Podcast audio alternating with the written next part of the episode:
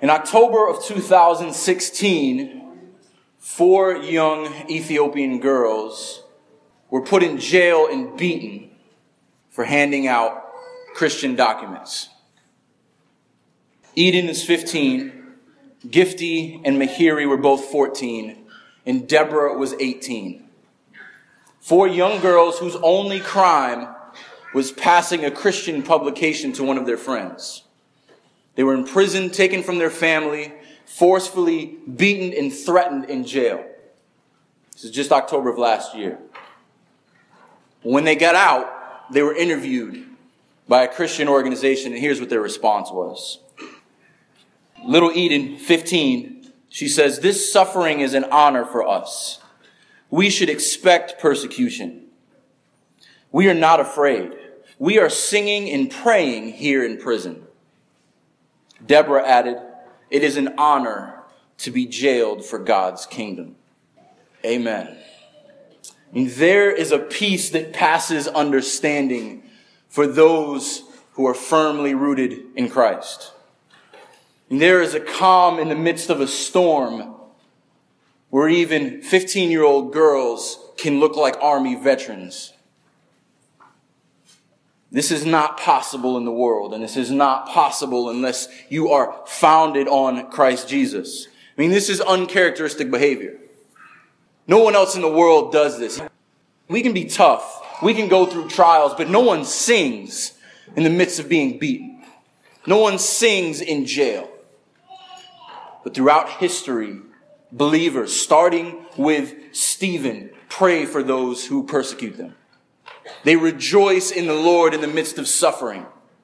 They sing his praises even though the world hates them unto death.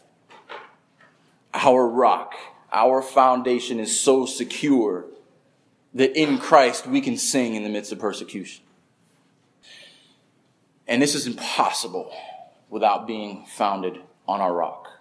That's why every song we sung this morning was so intentional. This hopefully prepares our hearts and minds to look at our text this morning. So I want to jump right into it. So turn with me to Matthew chapter 7. We're covering verses 24 through 27. Uh, but like we did last week, we are going to read it in context. So I'm going to start reading in verse 21. Uh, again, I said it before and I will keep saying it that when we read in our modern Bibles, these um, section designations can be helpful but they can also split up a thought. So Jesus is, is giving one continual teaching here. And so to understand this week's passage, we have to look at last week's and even the few weeks before that as well. But we're going to start in verse 21. So Matthew 7 21 says, Not everyone who says to me, Lord, Lord, will enter the kingdom of heaven, but the one who does the will of my Father who is in heaven. On that day, Many will say to me, Lord, Lord, did we not prophesy in your name and cast out demons in your name and do mighty works in your name? Then I will declare to them, I never knew you. Depart from me, you workers of lawlessness. Everyone then who hears these words of mine and does them will be like a wise man who built his house on a rock. And the rain fell and the, and the floods came and the winds blew and beat on that house. But it did not fall because it had been founded on the rock. And everyone who hears these words of mine and does not do them will be like a foolish man who built his house on the sand. And the rain fell, and the floods came, and the winds blew, and they beat against the house, and it fell, and great was the fall of it. Let's pray. Lord, sometimes walking on this earth, it feels like we're walking on the beach, and everywhere we turn is just sandcastles people building these monuments that are just going to perish, they're just going to fall away. Lord, let us be a people who are rooted in you. Because you are the beginning and the end. You are above and beyond the creation because you are the creator and sustainer of all things. That our hope would be built on nothing less than your spotless son who came for our righteousness that this message this morning would be an encouragement to those who are founded on the rock of Christ and a challenge to those who are looking for their foundation in other things. Lord, I just pray that your spirit would guide me this morning, that I may not stumble over this, that I may just deliver the words that you've given me, that your spirit would work in our body and strengthen and encourage us this morning and as we go out into our neighborhood, that we would be people who are unshaken, unshifting, even if the rest of the culture around us goes to hell. Just pray this in the name of Jesus. Amen. All right, so before we get into our text this morning, uh, we want to give some basic observations. And many times we can read over a passage like this that most of us are familiar with and just assume that we know all of its implications. But many times we need thoughtful and careful reflection. The past few weeks we've been talking about discernment and self-examination. And that doesn't happen in a quick passing glance. It doesn't happen in just cursory readings. It takes time to meditate and to put our mind on these, these, these passages and to set our heart on the things of God and to stop all the busyness around us. So before we get into our text, we're going to take a, a deeper look at this, this passage. Uh, and for most of us, this is self-explanatory. And in many ways it is.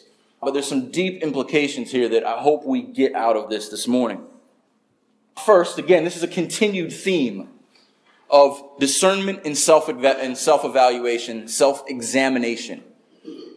Because last week we looked at those who said, Lord, Lord, who are proclaiming to do things in the name of Jesus, but yet never knew him. So that's the outward. And today, Jesus is taking a look at what's going on beneath the surface. What's really happening with those who are saying, Lord, Lord, but yet do not know him. So here's a couple basic observations and a couple interesting patterns in this text that we may miss if we're just reading over it quickly. So I want you to see a couple things. First of all, if you look at our text this morning, 24 through 27, and if you look at uh, verses 24 and, and 26, and then verses 25 and 27, they're, they're, they're parallel. 24 and 26 are essentially saying the same words in the exact same order with just slight changes. As well as 25 and 27 are parallel to one another. So what Jesus says first here in verse 24 is everyone who hears these words of mine and does them will be like a wise man who built his house on the rock. We see the same pattern. And everyone who hears these words of mine and does not do them. Same wording, same order to describe the wise man and the foolish man. The only difference is those who do and those who do not. Yoda would approve. There is no try here, only do or do not. Right? And this tells them that they're both hoping for the same outcome. They're both building, they both built a house. They both want a place to live. No one wants to build something that isn't secure. They both thought they were building on something. The difference was the one who does the word of God, one who does not the one who hears and does, and the one who hears and does not. These men, these are not two men with two completely different goals. They're not setting out to do two completely different things. They're setting out to do the same exact thing. There are two different approaches. And this morning we're going to talk about the difference between rock and sand. And what building your foundation on rock looks like and building your foundation on, on sand looks like and what that leads to. Second thing we can look at in this passage is they're both susceptible to the same conditions. Verses 25 and 27 parallel one another. The wind comes, the floods come, the rain comes. They're both susceptible to the elements. It's not like one is a house uh, on the on the plain somewhere that's nowhere near water, and the other one is on the beach. No, they probably could both be on the beach. They're both being affected by the same weather. But no matter what process you use to build your house, it will get tested. That's something that's obvious here. The rains will come. And only when you are tested will your foundation, what's beneath the surface, become evident. Because this could be two men who are saying, Lord, Lord.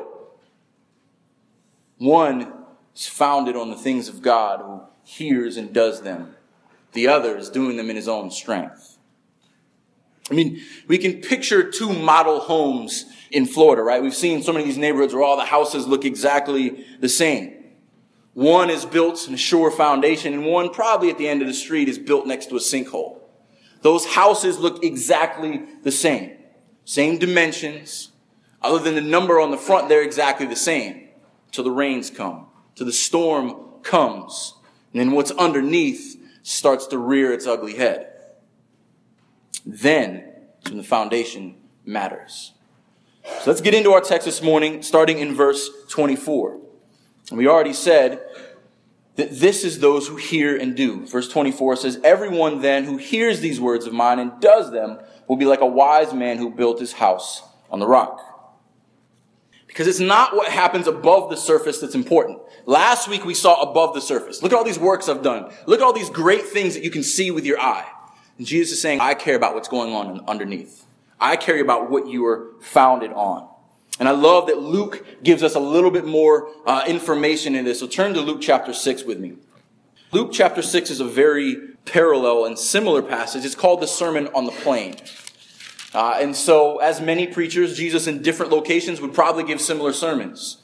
The Sermon on the Mount, he's actually sitting down, so he's taking more time. The Sermon on the Plain, he's standing up.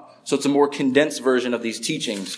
But there's a couple interesting details that are added. So Luke chapter 6, verse 46 through 49. Remember what I said about our uh, section designations. Jesus doesn't even take a breath here. Look what he says at the end of Luke chapter 6. Why do you call me Lord, Lord, and not do what I tell you? Everyone who comes to me and hears my words and does them, I will show you what he is like. He is like a man building a house who dug deep and laid a foundation on the rock. And when a flood arose and the stream broke against that house and it could not shake it because it had been well built. But the one who hears and does not do them is like a man who built his house on the ground without a foundation. When the stream broke against it, immediately it fell, and ruin of that house was great. You notice a couple interesting details here. I love what he says in verse 48. He is like a man building a house who dug deep and laid a foundation. Something we would just gloss over. How important is that? He dug deep. This is not a surface level person. This is someone who dug deep to get down to the rock. And as believers, we're to do the same thing. It's so easy to see just these surface things, to just see what we can see with our eyes. The sand's nice, the beach is, is, is pretty. But it takes work to dig to the depths of God's word. It takes work to examine yourself and see what you're founded on. But that one who, do, who does dig deep, the house is built well. And the other one builds his house on the sand, at the end of verse 49, when the stream broke against it, immediately it fell. You're going to be exposed very quickly if you're building your house on the sand. If you're a shallow Christian, soon as hard times come, you're going to erode. You're going to break apart. And we see it all the time. We looked at this last week of people leaving the faith, people who are denying Christ because times get hard or they start to have these questions. They have no depth. I mean, the parable of the sower tells us this, right? That they spring up quickly. They look healthy, but because there's no root, there's no depth, they die off when the troubles of this world choke them. You know, it's interesting that Jesus uses so many different analogies to say the same thing. This world will choke you. But if you're not dug in deep, if you're not a person of depth, if you're not founded on me below the surface, you're going to fall. I mean, this is, to me, one of uh, Jesus' brilliant analogies. He uses the, the right subject at the right time. I mean, he's talking about architecture here. Other times he, he talks about agriculture. Um, but here he's using this analogy to compare obedience to engineering. We've um, got a few engineering minded guys here, um, uh, uh, men and women who love the way things are built, love to take them apart and put them back together. Um, one of the words that Paul uses all the time is soundness. Talking about sound doctrine. That's an architectural term. What it means to be sound is to, is to be unbroken, without split, to be whole. So Jesus is talking about architecture here that is, that is not going to be split, that is not going to be shaken when storms come. And I, I love uh, what Paul does when he builds on this. If you turn to Ephesians chapter 2 with me, when he talks about the church, he talks about what kind of building we are to be. And I love when people try to say that uh, Paul's teaching is so disconnected and different from Jesus's. Paul masterfully takes Jesus' teaching and applies it in a technical way to the life of the believers. So in Ephesians chapter 2, uh, we're going to look at verses 19 through 22. So Paul had just finished telling the church who they were in Christ. And he says in verse 19, So then, you are no longer strangers and aliens, but you are fellow citizens with the saints and members of the household of God, built on the foundation of the apostles and prophets, Christ Jesus himself being the cornerstone, in whom the whole structure being joined together grows into a holy temple in the Lord. In him, you also are being built together into a dwelling place for God by the Spirit. What an amazing Trinitarian picture. This is the house of God founded on Christ as a temple of the Holy Spirit. The way we are built, the soundness of the body of Christ is so important. It tells who we are. And when done well, when built on Christ, supported by the teachings of the apostles, we become a sanctuary for the Holy Spirit. We become a place where worship happens, where God's glory is shown to the world. Because we are founded on the rock. This word rock uh, in the Old Testament, it's used many, many times, but almost half of the times that it's used, it's used to refer to God. Our God is a rock. We, we read this earlier uh, in, in Psalm 62, and you go on and on and on. The rock of our refuge, the rock of our salvation, our fortress. Our God is unshakable. He is a rock that is unmovable.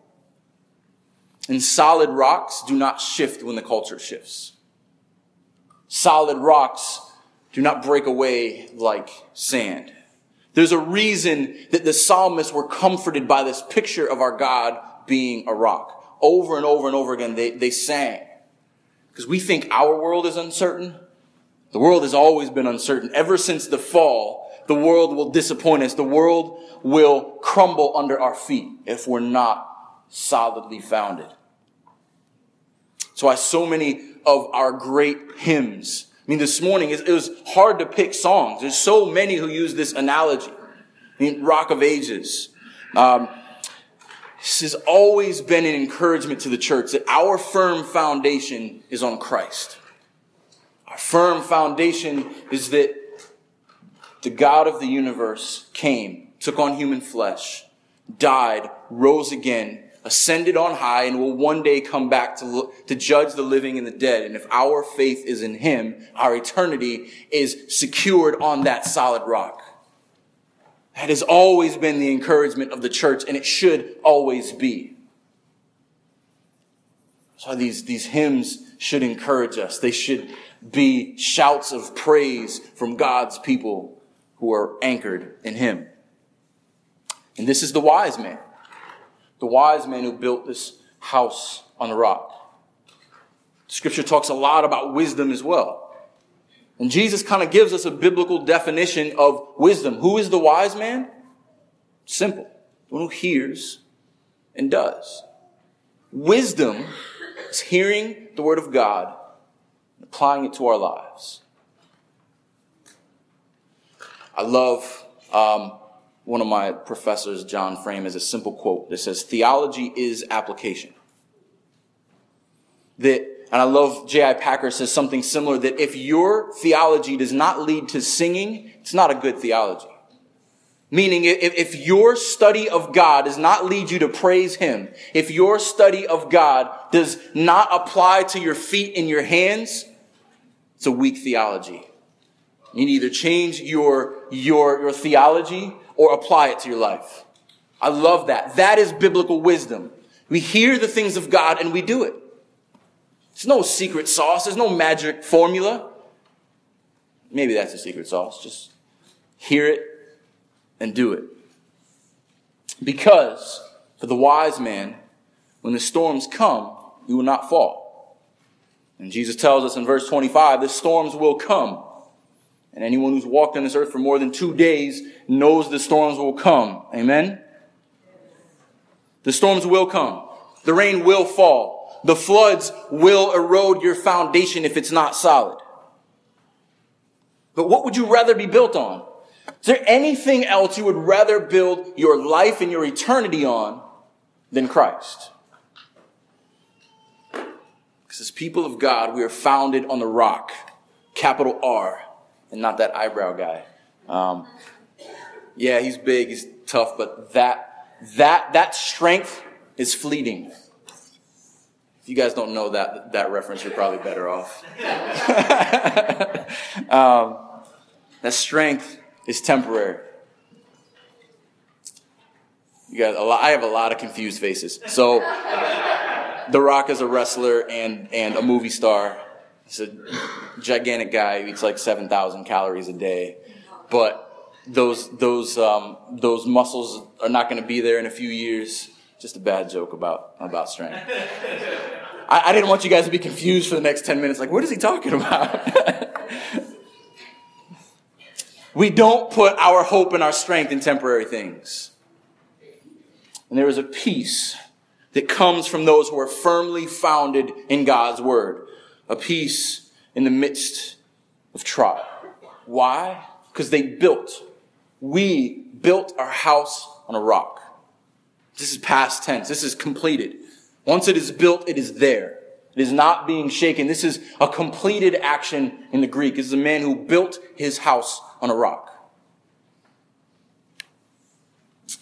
Uh, I went to Louisiana once for a mission trip. Uh, we were first responders. I think it was 2008, right after Hurricane Ike. Hurricane Ike hit southwest Louisiana, about 30 miles from, from Texas. We went to a little town called St. Charles. Um, and it was basically a kind of fishing village uh, near the near the sea. They had a small downtown, a little bit further away from the Gulf. When we got there, it was about seven days after the storm hit. Uh, we were staying at a local church, and the first day we couldn't even get a mile from the church because seven miles in from the ocean, people were under three, four, five, six feet of water. And as the water subsided, uh, we were getting ready to go down and see what we could do. We did demolition. We handed out food. We were looking for pets. I mean, there was all kinds of crazy things. There was so much water uh, that the, the, the, the, coffins actually came out of the, the uh, graves and started floating down. Um, there's all kinds of stories I could tell you, but there, there is uh, a purpose for this. Because when you go on a trip like this, or you, you do ministry, you, you start to get involved in your hands with people who have needs, you start having to prepare yourself. You think that you have to minister to them. You have to solve their problems. Like, I don't know if I have the right words. I don't know what to say to someone who just lost everything. And so we were preparing ourselves to minister to these people.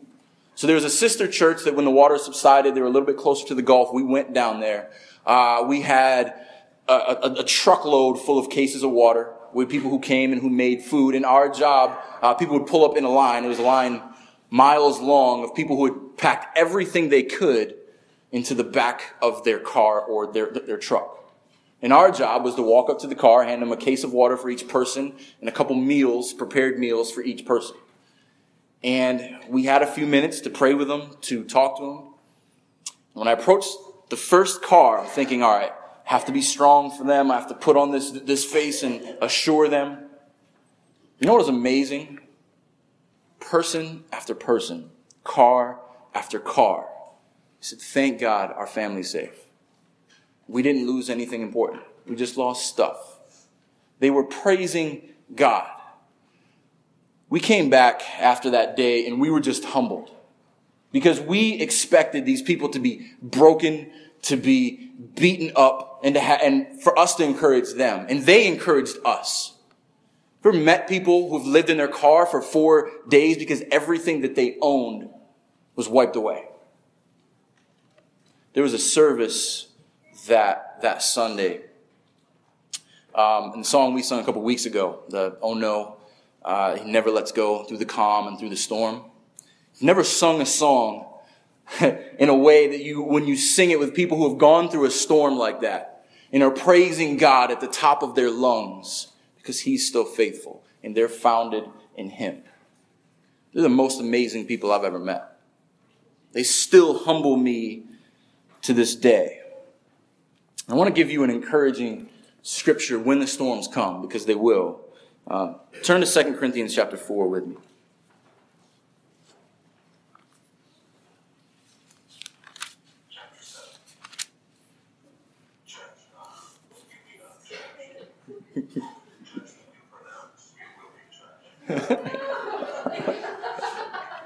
uh, that's great. Gotta love, you gotta love uh, audio Bibles, right? Second Corinthians four. This is one of the most encouraging passages to me whenever I'm I'm struggling. Starting in verse eight. 2 Corinthians 4, verse 8. We are afflicted in every way, but not crushed, perplexed, but not driven to despair, persecuted, but not forsaken, struck down, but not destroyed. Always carrying in the body the death of Jesus, so that the life of Jesus may also be manifested in our bodies.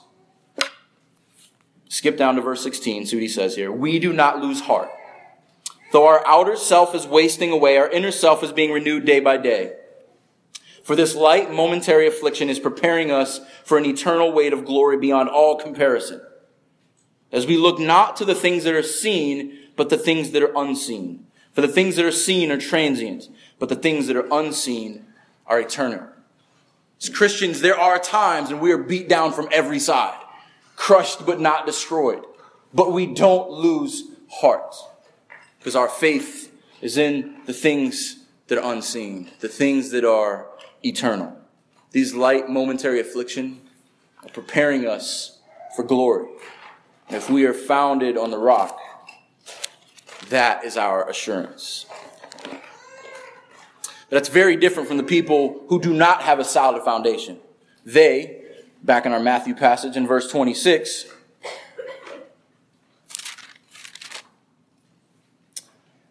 And everyone who hears these words of mine and does not do them will be like a foolish man who built his house on the sand. The foolish hear God's word, but don't listen. They listened, they would do. And any of you know the difference between hearing and listening? You're all hearing me right now, but some of you are not listening. We all hear when our husband or our wife talk to us. Kids always hear when your parents talk to you, but do you always listen? Do you always apply it? Jesus is recognizing you are, you are hearing the words that are coming out of my mouth, but it's not registering. That's who the foolish man is, who hears the teachings of God. And it sounds like Charlie Brown's teacher. Just want, want, want, want, want, want. We've all been there. I'm sorry if I've ever sounded like Charlie Brown's teacher. It's, it's maybe it's you, it's probably me. Or maybe like flight attendants who give us important information, but we've heard it so many times that we just tune them out. If it were ever to go, the plane was ever to go down, would we really know how to put the mask on and get to the door? We'd probably all start freaking out because none of us ever listen. What part of God's word do you tune out? Where does scripture hit really hard that you just stop listening? Because that's our tendency, right? we can easily be foolish. We can easily say, I love all these doctrines. I love love, joy, peace, patience. Ooh, I skip that one. How often do we pick and choose? But thank, thankfully, we are not the foolish if we have ears to hear. But the foolish who prefer their own passions and their own preferences to the things of God, the house is built on sand. Like someone last week was crying out, Lord, Lord, look at what we've done. But they're built on sand. It's just an illusion. Let's talk about sand for a second. We live in Florida. We're familiar with, with sand. I don't know if you ever um, stared at sand and thought about it. But, you know, sand, when you're walking on it, seems firm, but you pick up a handful of it, it's firm for a moment, but it just crumbles and slides through your fingers. There's no substance to it. There's no depth to sand. You ever stood on the beach uh, when the tide's coming in? Where you're standing feels solid. And as the waves creep up and they crawl over your, your, your feet, it begins to erode underneath you. Sand has this illusionary kind of quality that it seems like it's solid until a little bit of water comes and then it changes completely. Course, Jesus is brilliant when he uses these, these analogies because he hits it right on the head. And this is how deceiving it can be to build your life on anything but Christ. Sand is perishing. Sand is fleeting. How are you first going to build a structure without considering what it's built on? I mean, we spend thousands of dollars on, on, surveys. We employ physics and mathematics and calculations to find the best place to put a house. Have all that wisdom available, and some people are just like, nah, put it on the sand. The sand's pretty. Aren't we tempted to do that sometimes? I mean, God's word is so clear and so rich, and we're like, give me the pretty thing. Give me the beach. It looks fine. The storm's never going to come. The rain's never going to happen. So many people have built their entire lives on philosophies and ideologies that are just sand, that are just empty. You ever talk to people like that? You ever kind of poke holes in it a little bit? Really, this is what your entire life is, is based on. You ask some difficult questions and you press a little bit further and a little bit further. And just like those beliefs, their defense of those beliefs begins to erode. Because wait, I don't really know what I am basing my life on. I don't really know if I have any purpose beyond today. We are founded on the rock. We don't have to be intimidated by those who are founded on sand. Because many times we're afraid. Wait, I don't want to question what this person's saying because isn't their opinion is as valid as mine? Not if it's not Christ. No, it is not valid. We don't have to fear that because underneath this facade, we've seen Christians who, architecturally speaking, people call themselves Christians, architecturally speaking, are the prettiest house in the block right? They've got the best curb appeal. They've got the best grass. But after you start to get underneath, there's nothing there. There's no substance. It's all this outward facade. They founded on the rock. Where is your hope? Where is your joy? Where is your peace? We sung those things earlier. Where is your life? We don't have to fear asking those questions. Because if our life is in Christ, no other answer threatens us. No other idea threatens us. Because the foolish who are on the sand are like the person in the previous passage. Lord, Lord, look at this beautiful house I built. Look at the curb appeal. Look at my landscaping. I don't know. And Jesus says, I don't know you. You're founded on sand. And as soon as your grass rots and your paint chips, you're going to fade away.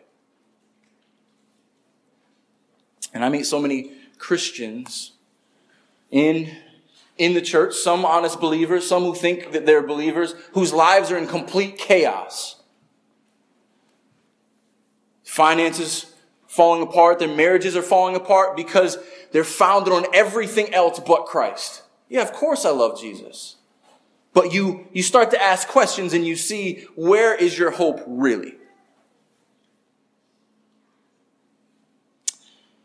They listen to every competing voice instead of listening to the things of God and putting them into practice. Because if you're not listening, you can't do. You must hear and do, or you will fall. What you've been building will fall. And Jesus tells us that in verse 27. The foolish will st- fall in the storms of life. And the rain fell, and the floods came, and the winds blew, and they beat against the house, and it fell. And great was the fall of it. It's so easy to get caught up on what we can see. These two beautiful houses, what's the difference? Dig deep, get beneath the surface. Those you love, dig deep with them in your life, dig deep. What am I really founded on? So as we close this morning, what is your foundation? And ultimately, if we're in Christ, our foundation is Christ. But is it wholly in Christ? Is it completely in the things of God? Or is it kind of trusting in God here, but really in trusting in my 401k over here? Am I kind of trusting in God in every area of life but my marriage? Am I trusting in God in every area of my life but my finances because I really want my checkbook to balance? What are we founded on? Is our hope built on nothing less than Jesus' blood and righteousness? Because really, if we have that, the rest of the world does not matter and the rest of the world will be added unto us if we are founded on that. Let's be honest with ourselves this morning. Throughout this, this week, I want you to ask a question, maybe a couple questions. What are you trusting in that is transient? What are the things you, in your life, that you get comfort from that are functionally sand? And how can you redirect those things to Christ? Where in your life are you looking for peace and foundation in anything that is not built in the person and work of Christ? I'm not talking about daily things. Uh, think, please go to work. Please, please pay your bills. Don't, don't, don't, don't go off and become a monk somewhere. But I mean, truly, really, beneath the surface, not just surface, when you're alone between you and God, what are you putting in between Him and you? And let's be honest with ourselves. Do we, do we really know how to hear His word and do it? Do we really know how to listen and put into practice the things of God, or do we really struggle there? That's what self examination looks like. That's why when we approach the communion table in a few moments, we're going to give you time to reflect and to repent before God of unrepentant sins, of things that you've lifted up to the status of idol that are in fact sand. Because you are founding your life on anything other than Christ. It is sand. There is nothing more sure than we serve the creator of the universe, who created us in his image who walked in our skin because we couldn't walk the way he did. There is nothing more sure than on that cross, the wrath of God was poured out for our sins. There is nothing more sure than he rose from the dead. He is seated at the right hand of the Father and he intercedes for us if our faith is in him. And there is nothing more sure than he is coming again there's nothing more sure than we will be a part of His kingdom forever. And those are the things that we are founded on. Let's be people who are wise, who hear the word of God and do it, who are founded on the rock, firmly, firmly rooted in Jesus Christ. Let's pray.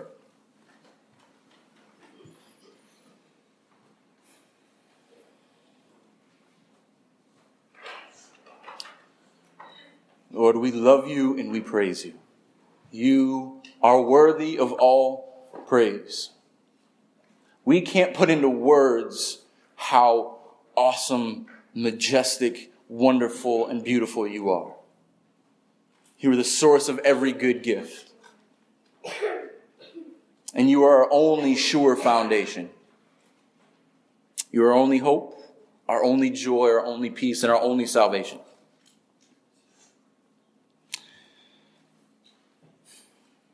Lord, I pray that we would seek you deeply, that we would drink deeply of living waters, that we would be people who have depth, a sure foundation in you, who are unshakable, that when people ask us for the hope that is within us, we boldly boast in the cross of Jesus Christ. And that as the rest of the world falls away, as the storms of life come, we are standing on you.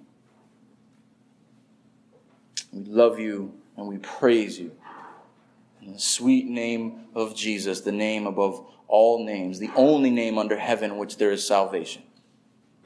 And all God's people said, Amen.